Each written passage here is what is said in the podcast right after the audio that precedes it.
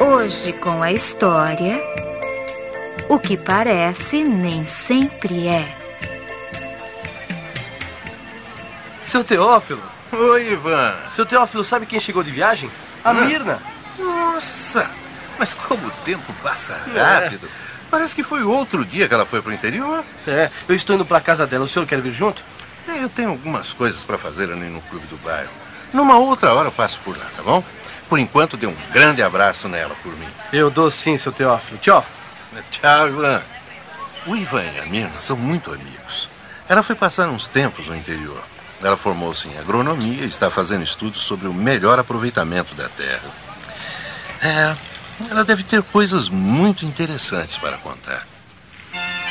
Ivan, você não imagina a saudade que eu sentia de todos aqui. A gente também estava saudoso.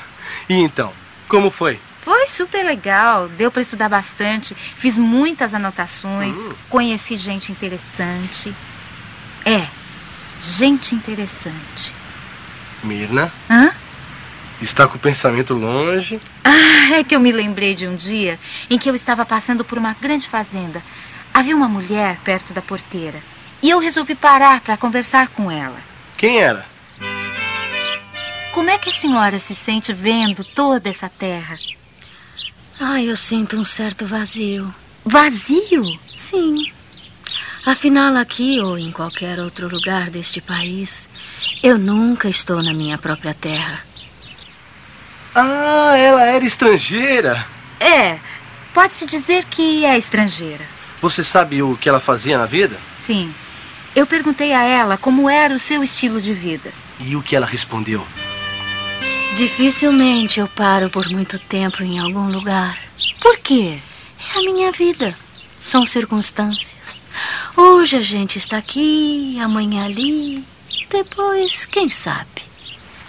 Que vida boa, hein? A mulher vive viajando. Viaja.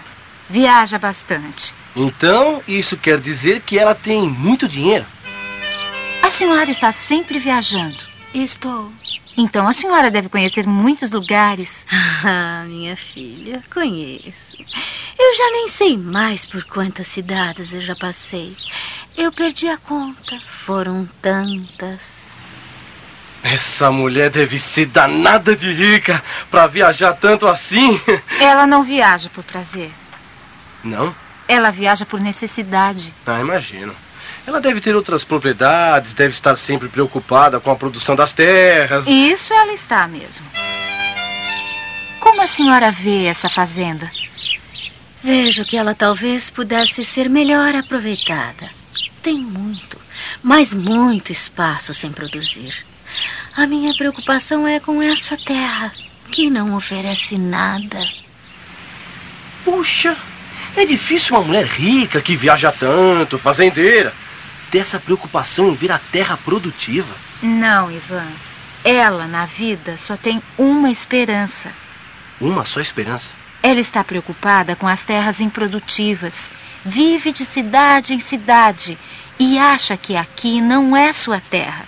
Mas não porque seja estrangeira ou dona da fazenda. Ah, e quem ela é então?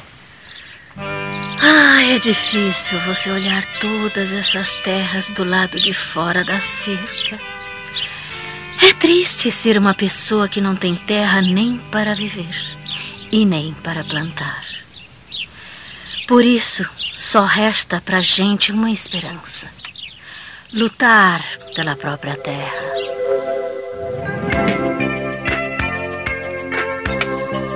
Assim está escrito. Somos peregrinos na nossa própria terra. Carta aos Hebreus, capítulo 11, versículo 13.